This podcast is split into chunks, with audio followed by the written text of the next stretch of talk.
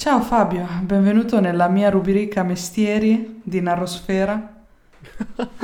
È vero, oggi sono l'ospite io. Fa- faccio io l'host oggi, visto che l'ospite appunto sei tu, come docente online di scrittura creativa. Raccontami Fabio la tua esperienza.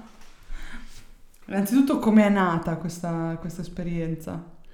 Allora, io eh, come forse qualcuno saprà, magari lo spero più che altro, Scrivo da anni, da molti anni, ormai dal 2003 che scrivo, dal 2008 che autopubblico, dal 2012 un po', un po' più seriamente, quindi ormai sono tanti anni.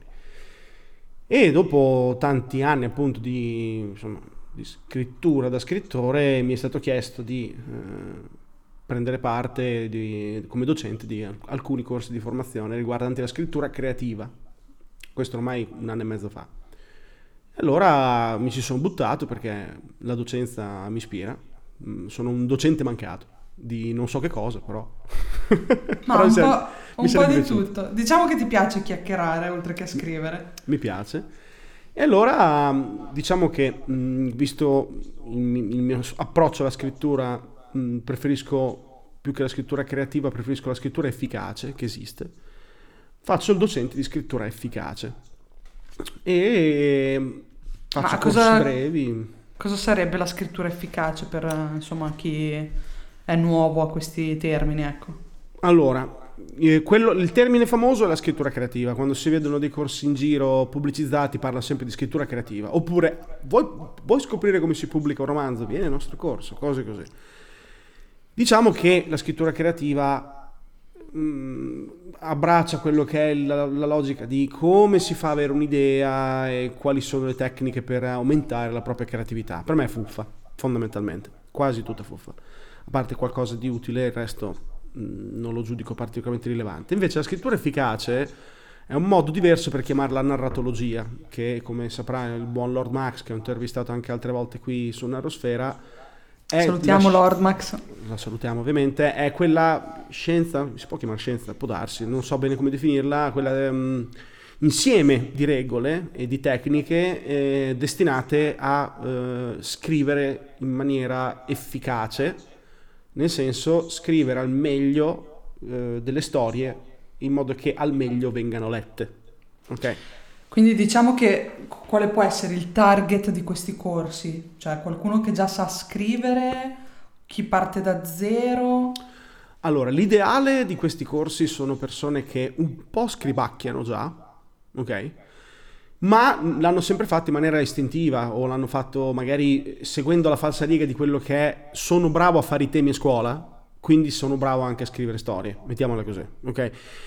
In realtà con questo approccio si può arrivare a fare qualcosa di buono. I miei, i miei primi libri che ho scritto, mh, mm, li ho scritti appunto seguendo mh, mm, questo senso del fatto che mi sembrava di essere capace almeno a provare a imbastire storie. Poi negli anni ho studiato, negli anni mi sono un po' perfezionato per essere un pochino più efficace.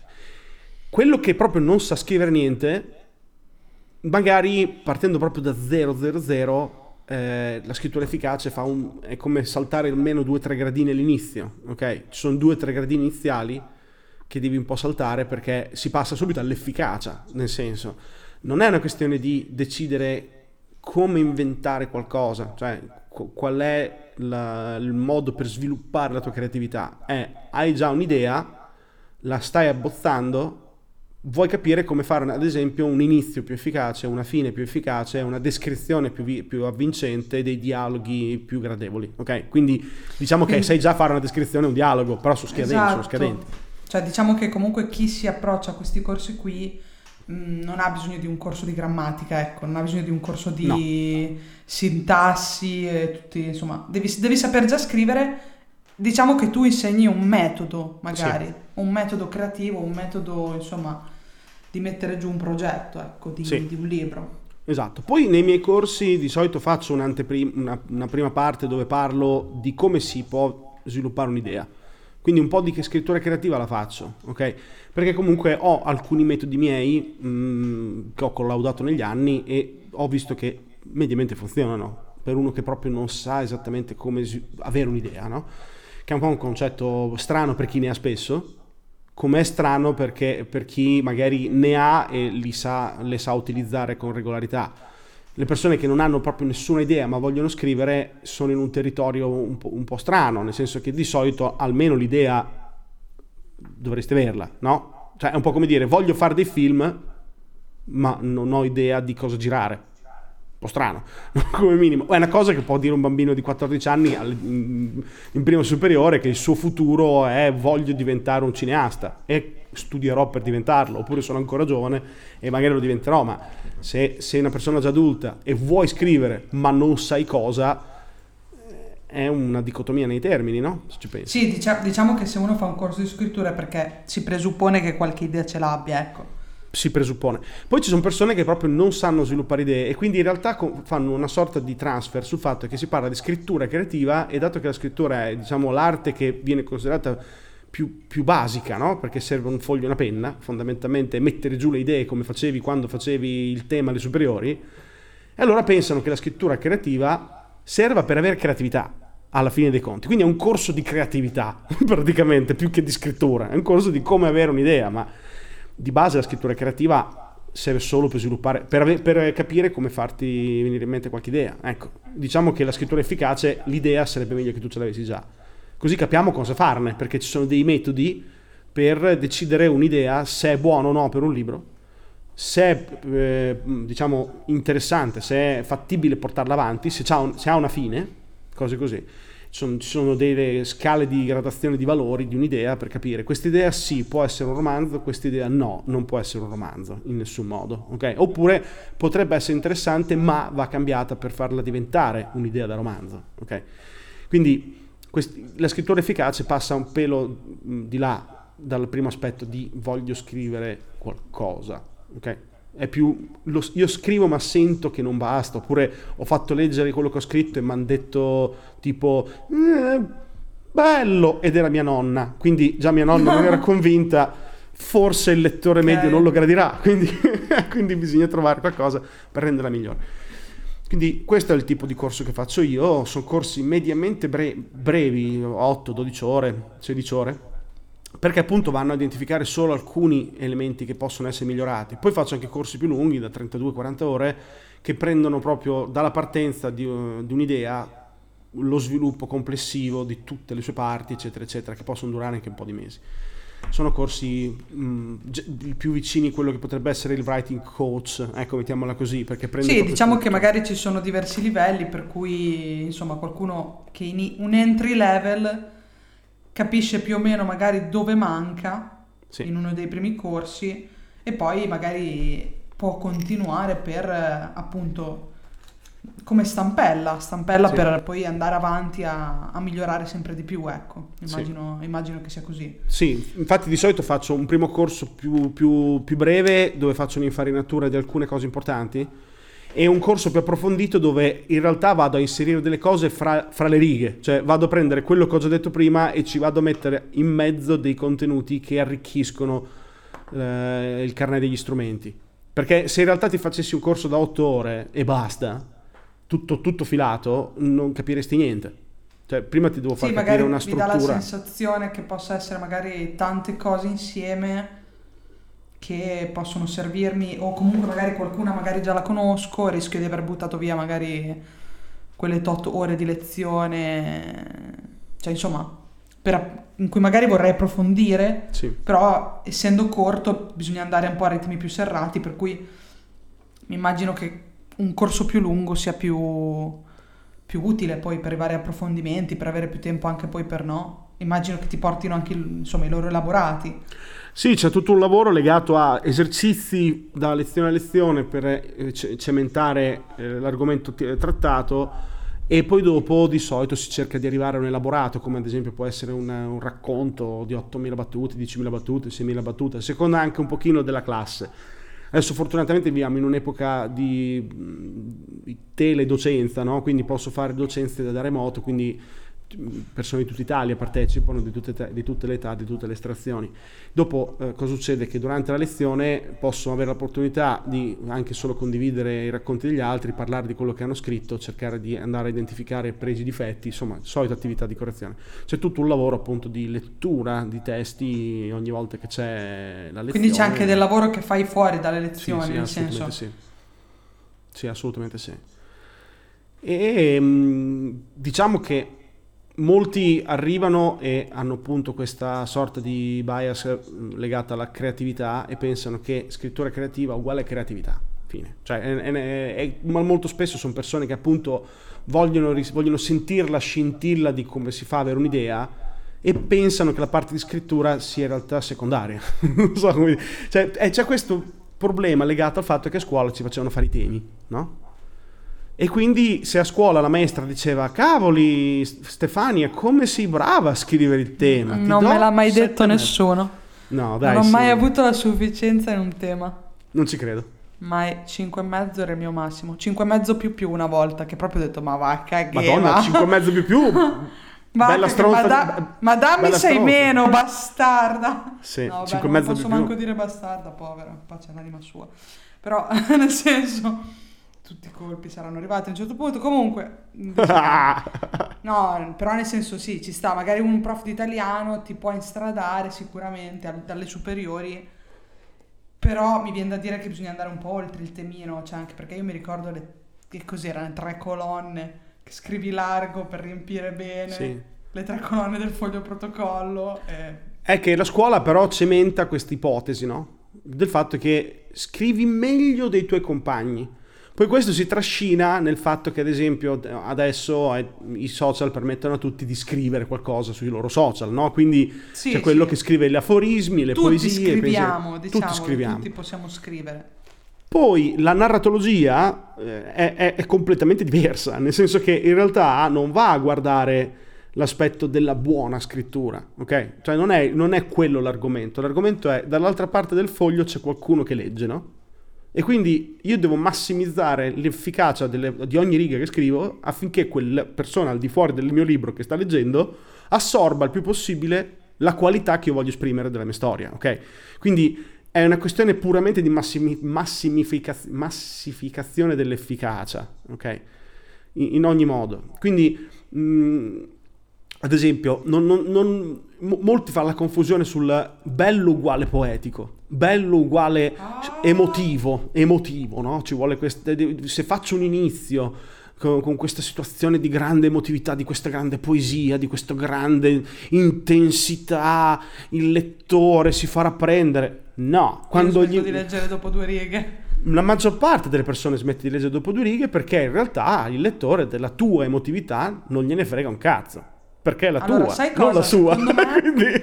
secondo me questo DS è dato comunque che tanti libri che sono i grandi classici, che definiamo ancora classici, sono scritti così, ma perché appunto vengono da un retaggio storico che fa parte del loro momento. Esatto. Per cui ci sta che un Umberto Eco nel nome della rosa mi scrive 300 pagine di cui 100 sono sulla descrizione di quel maledetto portone. per sì. carità, è bellissima, però io piangevo, io mi ricordo che piangevo perché dovevo leggerlo e non ne potevo più.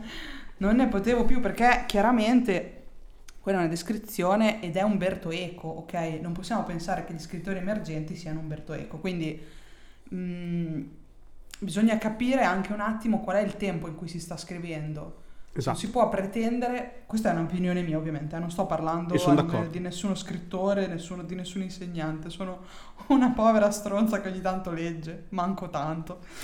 Però, nel senso, una cosa che ho sempre notato in comunque tanti amici che scrivono e tanti mi hanno fatto leggere le loro cose, che ci si perde un po' in, questa, in queste descrizioni in cui si va a descrivere il blu lapislazzulo di quegli occhi incredibili di cui innamorarsi, cioè eh, no, secondo me bisogna capire un po' che facciamo parte di un tempo in cui la scrittura è più veloce, ma perché lo span di attenzione del lettore è più veloce, perché siamo abituati a consumare contenuti che, diciamolo, non sono più libri. No. Infatti hai colto nel, bersaglio, mh, se tu prendi un, cra- un, classico del passato, parliamo di insomma, Manzoni, quella roba lì, se uscisse adesso con il nome di Fabio Scalini o di Stefano Di Tella o anche di un autore famoso adesso, un Stephen King che ti rifà i Promessi Sposi, come nome dico, di importanza, lo bollerebbero come un mattone illeggibile e una rottura di coglioni. Ok? Non sarebbe più un successo, non sarebbe più un classico. I classici sono semplicemente classici perché sopravvivono al loro tempo in qualche modo, per fortuna o per virtù. Il, il, il Manzoni sopravvive perché l'hanno preso a scuola, perché per il resto, la, a livello di qualità, sì, non sì. è più attuale, non lo è più, fine, cioè ecco, non c'è da discutere. La okay? parola giusta c'è. è attuale, nel senso non attuale. è attuale. Chiaramente ha senso studiare, ovviamente non stiamo dicendo che non ha senso studiare la letteratura del passato, anzi è no, fondamentale eh. Ed è importantissimo, e, però nel senso quello che dobbiamo capire è che non è che studiamo Manzoni perché era poetico come descriveva quel ramo del lago di Como, dobbiamo capire che il Manzoni è importante perché ci descrive quel momento storico dalla lente dei suoi occhi, ma esatto. e dalla lente comunque di un linguaggio che era di quel tempo lì. Il linguaggio è una cosa che cambia, cambia di anno in anno, quasi di mese in mese ormai, grazie a internet. Sì. Quindi dobbiamo un attimo essere un po' più fresh, cioè Esatto. iniziare a capire che appunto il linguaggio cambiando cambiano anche le esigenze dei lettori, giustamente. E qui uno mi può dire, eh, però eh, bisogna importanza, perché tanto poi chi scrive libri è perché è legato anche a queste tradizioni, a questo slow entertainment, diciamo così. Sì.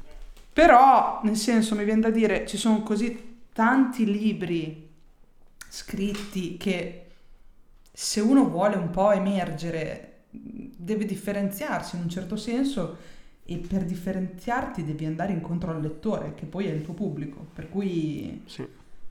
Ci Premesso, ci sono dei libri del passato che invece sono ancora ottimi a Sì, livello di struttura. eh. Io infatti prima sì, parlavo di fortuna e di virtù. Alcuni è per fortuna. Te- il- se prendi un libro di Kafka e lo leggi, ok? Kafka in realtà ha una, scrittura, una scrittura incredibilmente interessante anche adesso, ok? Ci sono alcuni che non sono per niente attuali, altri lo sono. I- i- la grande letteratura russa ti dà uno specchio dell'Ottocento assolutamente in- si- imprescindibile, non puoi non leggerlo è per capire Sì, com'era sì. l'Ottocento, cioè sei costretto, perché è importante. Altri semplicemente perché li hai messi a scuola a livello proprio di didattica e quindi te li devi, te li devi ciucciare, non Insomma, puoi far di- diverso. Diciamo che la Però- scuola italiana poi è molto tradizionalista, molto legata Esatto. a insomma, un metodo di insegnamento anche magari un po' vetusto, ecco. Esatto. Cons- cioè, consideriamo che ehm, le- la gente adesso consuma, ad esempio, serie televisive o post sui social, ok? Quindi magari si ha, la- ha l'attenzione di guardarsi due puntate di una serie televisiva e quindi il linguaggio della comunicazione e dell'intrattenimento è si è spostato pesantemente su come eh, producono contenuti visivi, quindi televisione, eh, serie tv, streaming e cinema. È questo il linguaggio dell'intrattenimento, non è più la lettura in, in senso stretto, ok? Cento anni fa non c'era questa roba e quindi la letteratura era lo strumento primario di intrattenimento, ok? E anche di acculturamento, però soprattutto di intrattenimento. È Cioè c'era solo quello, eh. C'era solo quello. Quindi cosa È succede? che, Che... una descrizione lunghissima mi dà delle grandissime emozioni, se non ho la fotografia, non ho il cinema, eh, non ho i videogiochi. Cacchio, ci sono, cioè, ci sono stati libri per un sacco di tempo. Secoli. Aveva anche un altro valore il fatto di perdersi ore a leggere una descrizione proprio per vedere, no? Per vedere una situazione, per immaginarla al meglio. La quantità enorme di dettagli era proprio eh, un mezzo cioè, della descrizione che ti portava dentro quell'immagine lì. Sì. Però capisci che era proprio un mezzo, era il senso di quel mezzo lì. Adesso non è più così necessario. No, non è più necessario e quindi se in letteratura, se scrivendo, si applicano delle tecniche efficaci, eh, ti avvicini, diciamo, a un metodo ehm, più, più, diciamo, più accettato a livello mh, di gusti dal lettore. Se io spesso dico, se non sapete come descrivere una cosa, immaginate di avere una telecamera in mano e di muovervi come vedete al Esatto. cinema. Cioè, nel Esatto. dubbio, con quello non sbagli. Non vuol dire che sia la migliore a livello No, no, di chiaramente arte. stiamo ok? parlando proprio a livello commerciale, qui mi viene Commerciale. da dire, nel senso Va- è ovvio che va molto di più una roba scritta con una sceneggiatura, insomma, rapida, conseguenze accattivanti, ecco. Sì, Ma è perché esatto. è il nostro tempo ed è questo di adesso, semplicemente.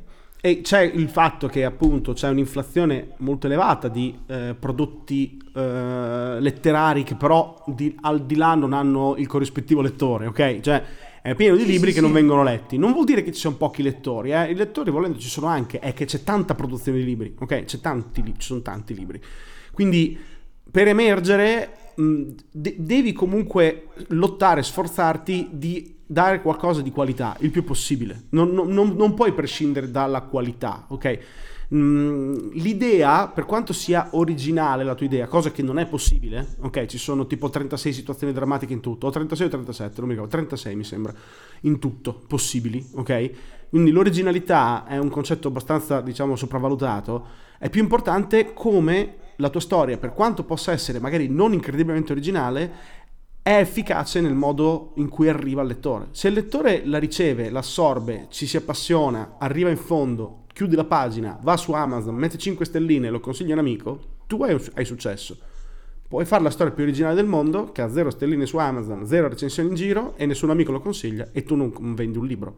Se poi non Perché ti interessa vendere un libro, se non ti interessa vendere un libro è un altro problema, nel senso, cioè, puoi anche tranquillamente imparare a scrivere per il gusto di scrivere, non, c'è- non- non è un problema. Io sconsiglio di pagare un corso solo per imparare a scrivere per il gusto di scrivere, perché a quel punto fai un diario e stai bene uguale.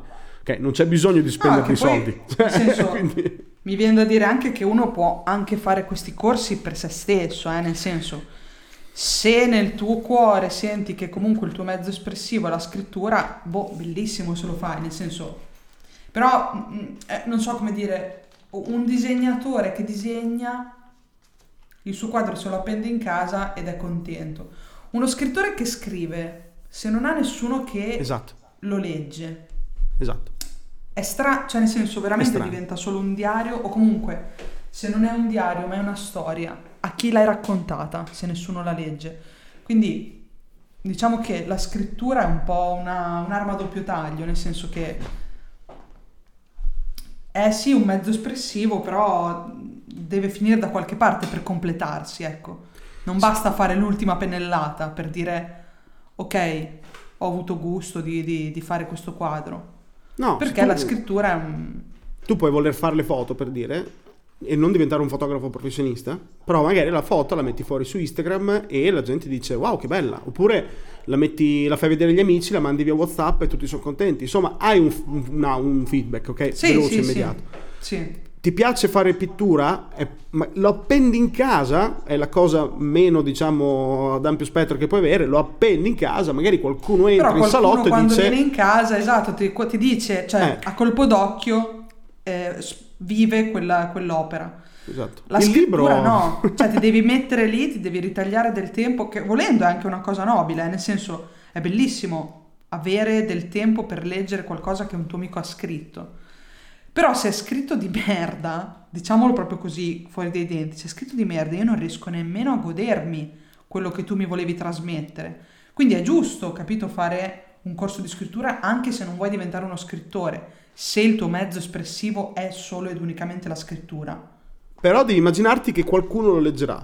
Almeno un lettore Sì. che non- da qualche parte ci deve essere, perché se non scrivi Sì. pensando al lettore, la- guarda, io insisto su sta cosa perché è quella che dico anche ai corsi, per spezzare un dogma di un qualche tipo che vedo sempre presente in una classe. Non sono tutti così, ma qualcuno in classe c'è sempre che dice io non- a me non interessa il lettore, lo dice meglio di così, dice tipo ma non mi interessa l'effetto che farà, oppure ma io scrivo per me stesso.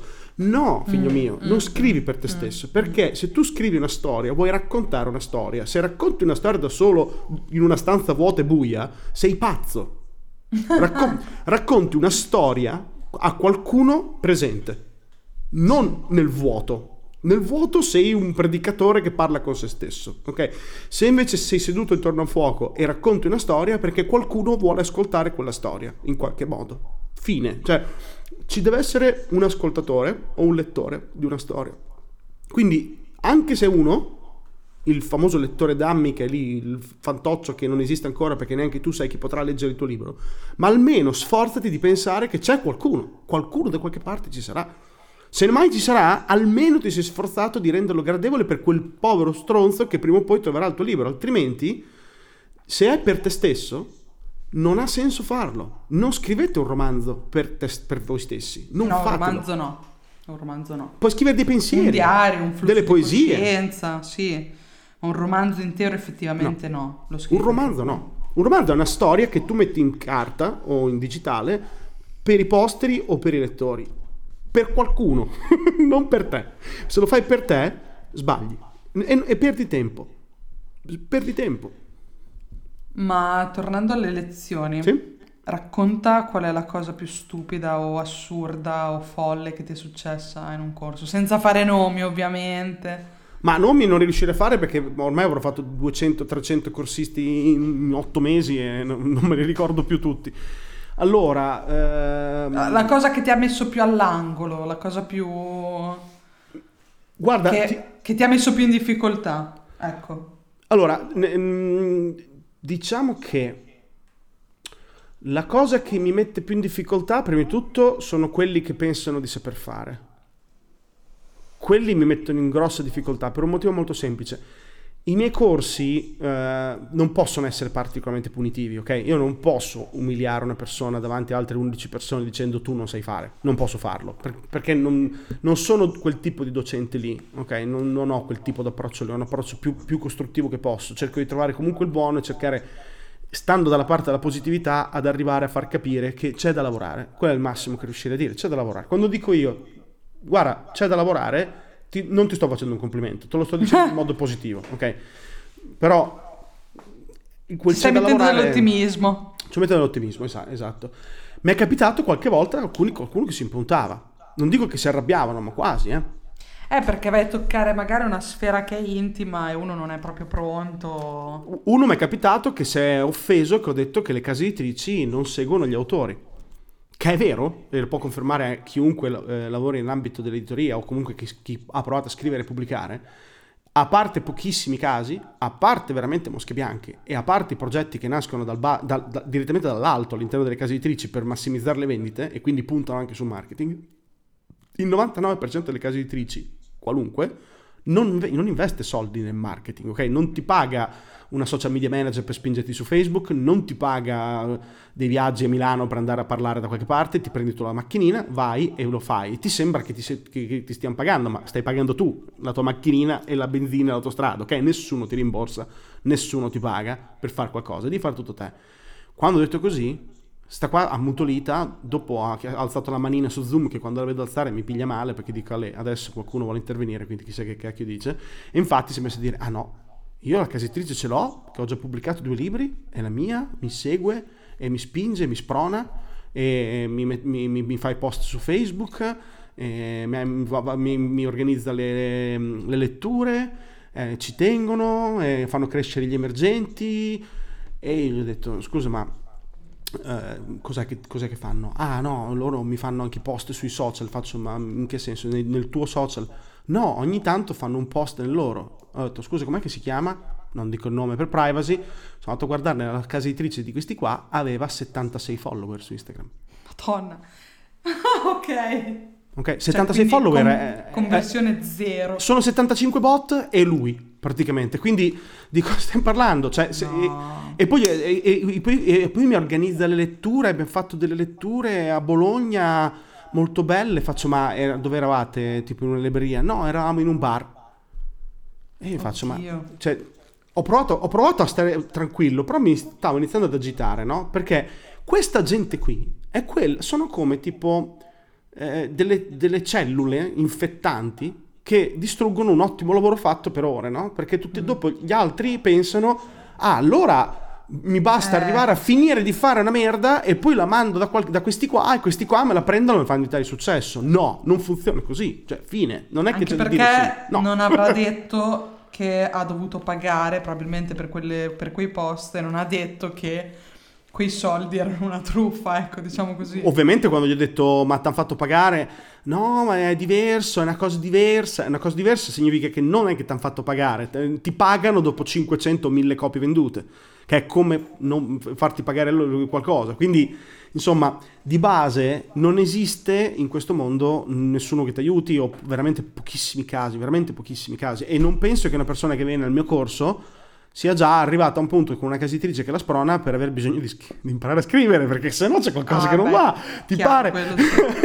è, è, un po' come sì. dire, ah no, io corro in Formula 1, però sto facendo la patente a 2. Cioè, scusami, esattamente cosa stai dicendo? Mi, mi confondi. E quello, quello mi ha messo un po' in difficoltà perché quando trovi quelli che, si, che fanno muro, quando, quelli, mm, gli scrittori che fanno muro, muro sì. sono tremendi perché diventano di un arrogante e di un aggressivo fuori scala, perché loro sono arrivati, capito? Hanno scritto, no? loro sono pubblicati, capito? Cioè, sono arrivati, sono di successo. Peccato che il loro libro aveva, ho controllato, non vorrei dirlo, però aveva zero stelline da tutte le parti, zero recensioni, zero tutto. Cioè, tutto erano, dei, erano invisibili totalmente invisibili quindi è tutta finzione che gli hanno venduto e come cioè dire di pubblicare non basta premere pubblica sul eh, portale no. ecco. è, è, la, è l'inizio è, non è la fine è l'inizio quello io lo dico sempre è l'inizio non la fine poi vediamo un po' di, di, di cose bizzarre. Ah sì, un, è una statistica incredibile. In decine di corsi che ho fatto, quando propongo il primo esercizio di, di, di, creatività che faccio, che lo faccio alla prima lezione, che praticamente adesso non lo sto a dettagliare adesso perché sarebbe lungo, però devono inventarsi una mm, piccola scena sul momento. Adesso, cioè, è, è, più di così, però per far prima lo dico così la maggior parte scrive robe loro, no? si inventano, magari molto spesso sono già tipo delle, delle, situazioni di loro libri che hanno in testa, quindi vogliono metterla giù subito per vedere cosa dico, capito? Eh, scrivono queste 4-5 righe di questi pensieri no? che mettono giù.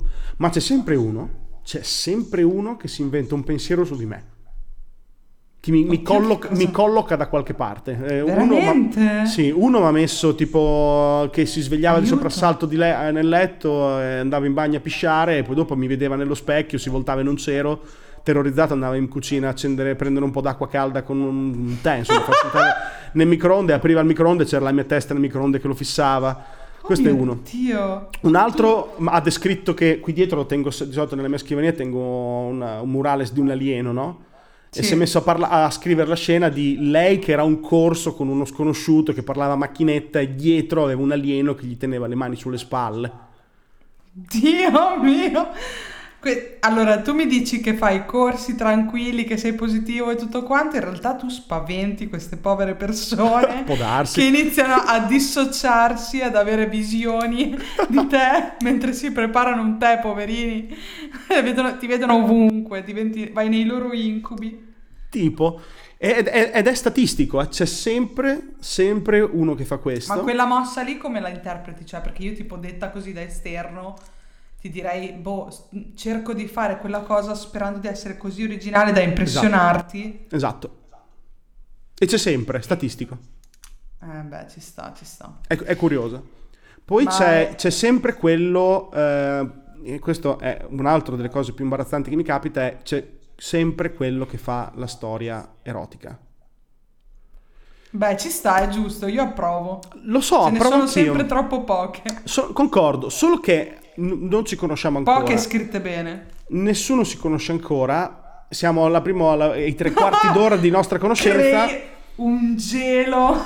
sì, all'undicesima persona che arrivi, che devi le- gli dico leggi pure il tuo, pe- il tuo, pensiero, così ne parliamo tutti insieme. E inizia con i loro caldi abbracci, con la verga che penetra. Oh, e, no. e tutti muti parte così. Ti prego, anche io voglio esserci quando parte l'Harmony. E, e tutti muti, paralizzati, perché dipende, a volte sono mm, erotico, altre volte quasi porno, eh, al 97% sono eh, porno omosessuale, mm, fra, fra, maschi. È, è, è, tipo eh, yaoi da tutte le parti. Yaoi. Il boys love. Solo che te sei lì che, molto, parentesi, molto spesso sono donne che fanno questi corsi, anche questa è una cosa interessante, un buon 80-85% sono donne in generale, donne eh, di mezza età, mh, mm, eh, il tipico, donne di mezza età, che sono anche la fascia di lettrici, fra parentesi, cioè in Italia certo, i lettrici sì, tipici sì. dai 40 in su, donna, quindi è proprio standard. E allora te sei lì così con magari uno o due maschi persi là nel- nella marea. E, e questa qua che inizia a parlare di verghe che si incrociano. Una volta ce n'era una che ha fatto tipo ehm, questi due cavalieri che si toglievano la corazza dopo una battaglia, ancora infervorati, accaldati. E dopo aver incrociato le spade in battaglia, incrociarono le loro verghe fra le querce. No, non ci credo.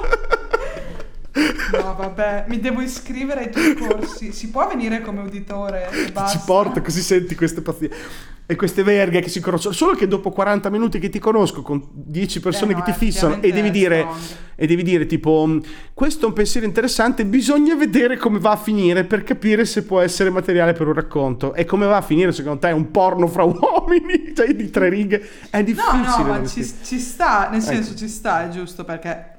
Allora, queste persone che ti propongono questi testi sanno già che il target leggerà le loro cose, quindi Sì. è giusto che... che- che Infatti in realtà sono quelle più efficaci. Io in realtà, so- eh, pre- premesso, non, non ho nulla contro questo testo. Il mio problema è solo l'imbarazzo No, di... chiaro, è l'imbarazzo del momento della prima lezione.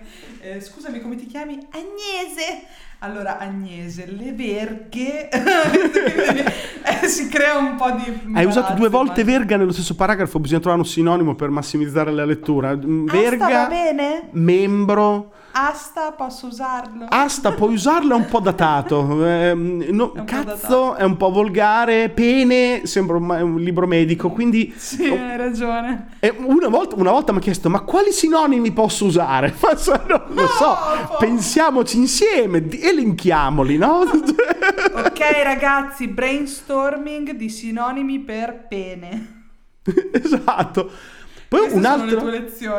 Un altro che in realtà n- n- non è che fa ridere, però eh, mi, mi ha un attimino, insomma, messo una- un po' in difficoltà, ma, ma perché è da gestire. Cioè, ho avuto una, una- una persona che era mm, s- s- con un forte handicap, ok? Ehm, fisico però, non mentale, un forte handicap fisico, molto forte.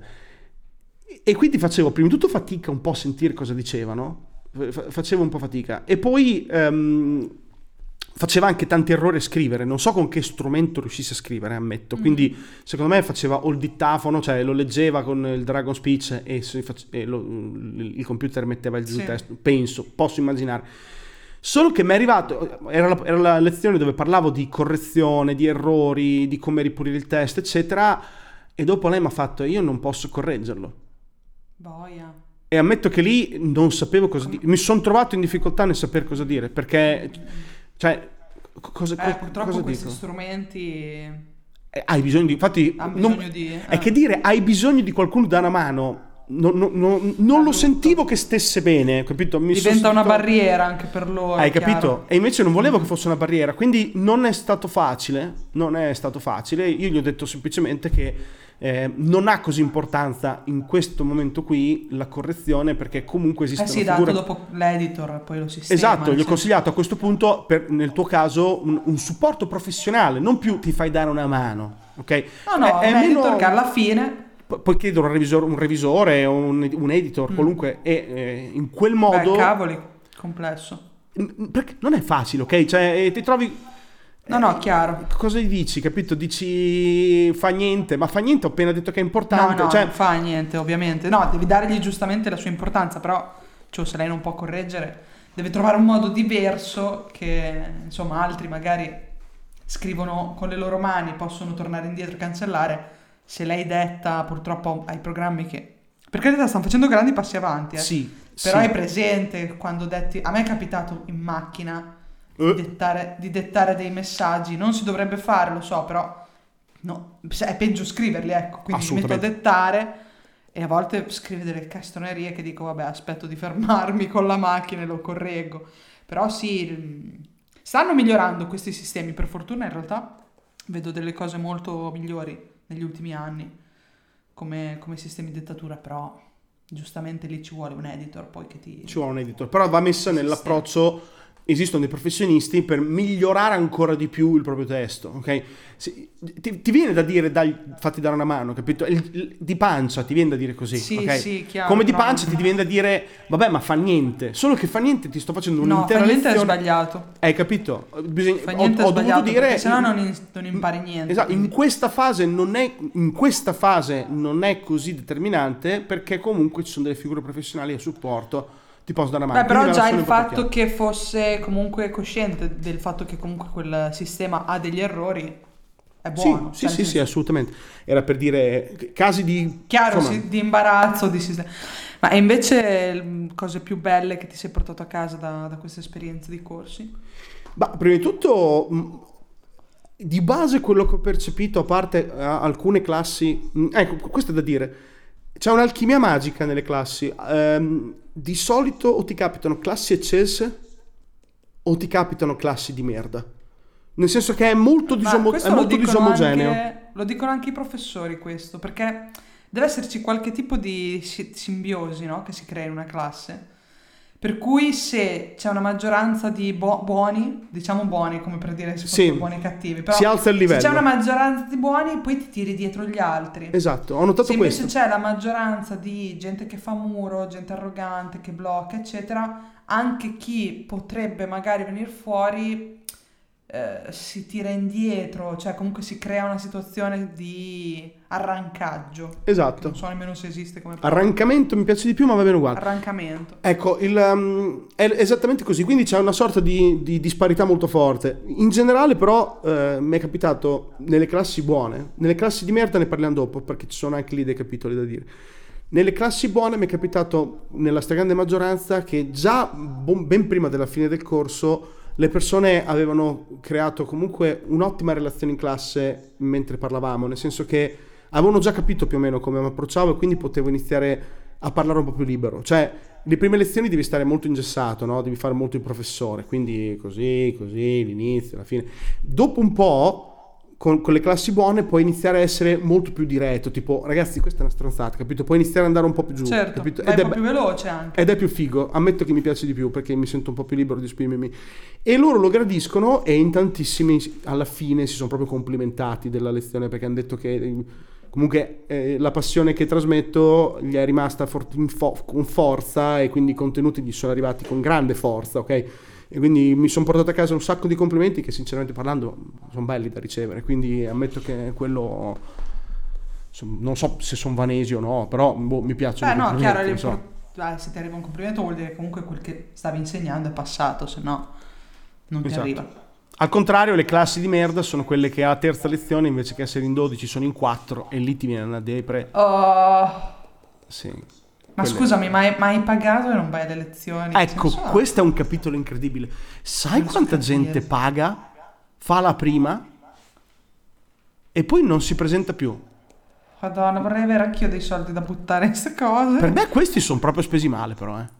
Sì, sono spesi malissimo. Cioè, se li prendi e li È li- come li chi dai- paga per andare alla- in palestra e poi non ci va. Beh, questo è un grande classico. Gennaio, ah, eccoti. Ma infatti me ne pento sempre ogni volta. Te arrivi a gennaio che ti fai eh, l'abbonamento e poi... Ma tu fai un corso che adesso non sto a parlare di soldi, non, adesso non è il, il- il tavolo giusto, però hai speso dei soldi che non sono comunque così pochi, ok? Ti, ti ci puoi cavare altre voglie, ok? Fai una lezione, poi dopo per una qualche ragione no- non ti pigliano e poi stai a casa, non, non partecipi No. più. Per me è, è profondamente stupido, nel senso che si può imparare anche, da perché qualcosa che non sai. è che... cioè, Esatto, sì, sì. cioè, puoi imparare qualcosa, eh? non è detto che ti torni a casa mani vuote, eh. Eh, anzi, molto Cioè, spesso torni a casa mani vuote. vuote se non ci vai, chiaramente. Ah, quello garantito, quello se non ci vieni, garantito.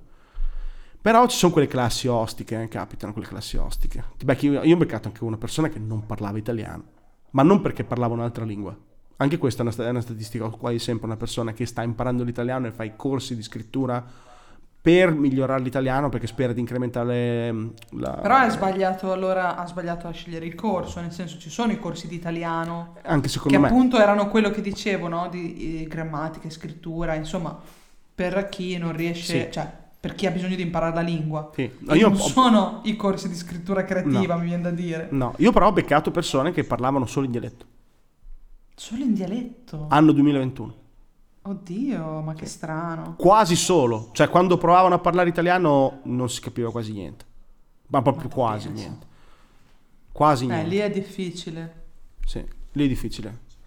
Ho beccato mm, mol- qual- molto spesso persone molto adulte, eh, proprio non dico anziane per non offendere nessuno, però diciamo in un territorio insomma mm, non giovani, ecco.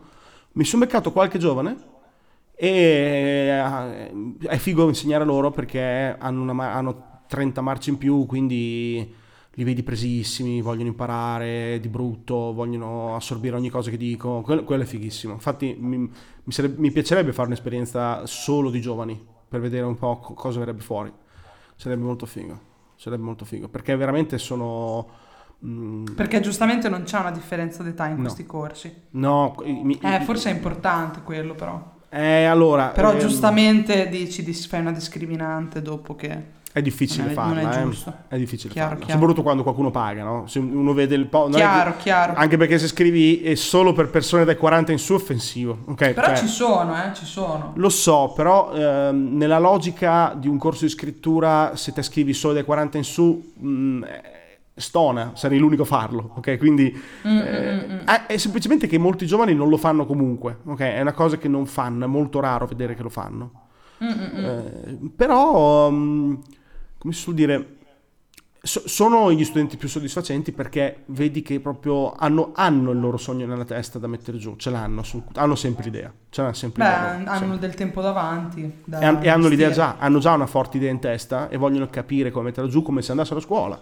Quindi è un- sono un sostituto di un loro docente in classe, che è una cosa che mi ha fatto Certo, molto piacere. certo. Sì. Beh, però è anche giusto che a una persona a qualsiasi età si svegli un giorno e dica voglio imparare a scrivere in modo un po' più... Sì, sì, è un po' quello che dicevo prima, però se, se hai un obiettivo sono più contento. Se vuoi solo imparare a scrivere così per imparare a scrivere, il mio approccio alla scrittura efficace ti, fa- ti costringe a fare due o tre scalini in più. Mm, mm, Ok? mm, mm. Per cui magari lo trovi ostico subito in prima, in primo acchito. Però eh, in realtà non è mai sbagliato voler imparare a migliorarsi, cioè in qualunque cosa, puoi imp- voler anche imparare a migliorarti a correre, va bene, cioè ci sta, o a tirare di pallone, va bene, ci sta, a tirare con l'arco, dipingere, guidare, quello che vuoi, puoi fare tutto per migliorarti, però se hai un obiettivo è meglio, ecco, tutto lì. Se hai un, fo- se hai un obiettivo a cui focalizzarti eh, è più semplice, quello sì. Va bene. Aspetta, mi è venuta in mente un'altra cosa bella che mi è successo, ancora forse più bella dei complimenti. È che almeno una volta mi è capitato che una, una persona, dopo diverso tempo che ha partecipato al mio corso, ha scritto agli organizzatori per farmi arrivare a me un messaggio di qualche tipo, perché io non ho un contatto diretto con eh, i partecipanti. Ci teneva comunque a farmi arrivare eh, questo messaggio del fatto che era riuscito a concludere un, un lungo racconto che aveva nel cassetto da tanto tempo e l'aveva finito e finalmente l'aveva fatto leggere a qualche suo amico e i suoi amici gli avevano detto che era stato proprio bravo. Io lo so che i, loro- i suoi amici gli hanno detto così perché probabilmente volevano fargli una cortesia, quindi non sono stato di sicuro a dire eh vabbè ma i commenti degli amici cosa vuoi che sia, però questa gioia no? di essere riuscito ad arrivare in fondo a qualcosa non, non gliel'ho voluto assolutamente togliere e credo che mh, se non l'hai mai provata è una bella esperienza, sentire di aver chiuso un'ordalia, no? concluso un percorso di qualche tipo, finalmente hai fatto quel racconto che avevi in testa, finalmente l'hai finito, grazie a me. Questo per me è forse la cosa più bella che mi sia capitata. Sì, Sebbene- ma infatti, ma infatti era quello che dicevo, nel senso, perché tu parlavi come fine ultimo, no? L'obiettivo di pubblicare o comunque di, di- di- Cioè, però nel senso quel che dico io è, secondo me l'obiettivo, il primo che devi avere è almeno di arrivare in fondo, perché quante persone magari scrivono qualcosa e poi lo lasciano nel cassetto, no? Ah, no. Secondo me sono tutte quelle persone lì che, che appunto dicono ok, voglio uno stimolo per arrivare in fondo. Sì, sì, attenzione però, la- io quando parlavo prima di eh, voler arrivare, voler avere un lettore, è la tensione avere un lettore per scrivere meglio. Il- Ok, l'arrivare, in, ok. l'arrivare in fondo è tutto un altro problema. Ok, ok. Ed effettivamente quasi nessuno ci arriva, ci sono delle tecniche per arrivarci, cioè per migliorare, per beh, aumentare ma- le oddity di arrivare in fondo. Chi- chiunque ha pensato anche solo di provarci, immagino che sappia comunque la difficoltà di arrivare in fondo a un qualsiasi progetto, eh, non, non per A forza soltanto di, di- di scrittura. Quindi eh, a tutti gli ascoltatori del mio canale di mestieri di Narrosfera, se volete arrivare in fondo ad un vostro progetto creativo, contattate il qui presente mio ospite Fabio Scalini e andate sul suo sito e troverete tutti i vari contatti per corsi di scrittura e, e quant'altro. Madonna, grazie Fabio per eh, la Grazie tua Stefania, partecipazione grazie al di avermi podcast. ospitato. Grazie, è un bellissimo podcast, bellissimo. Vero, ha un bellissimo podcast, seguitemi sui social. Ciao!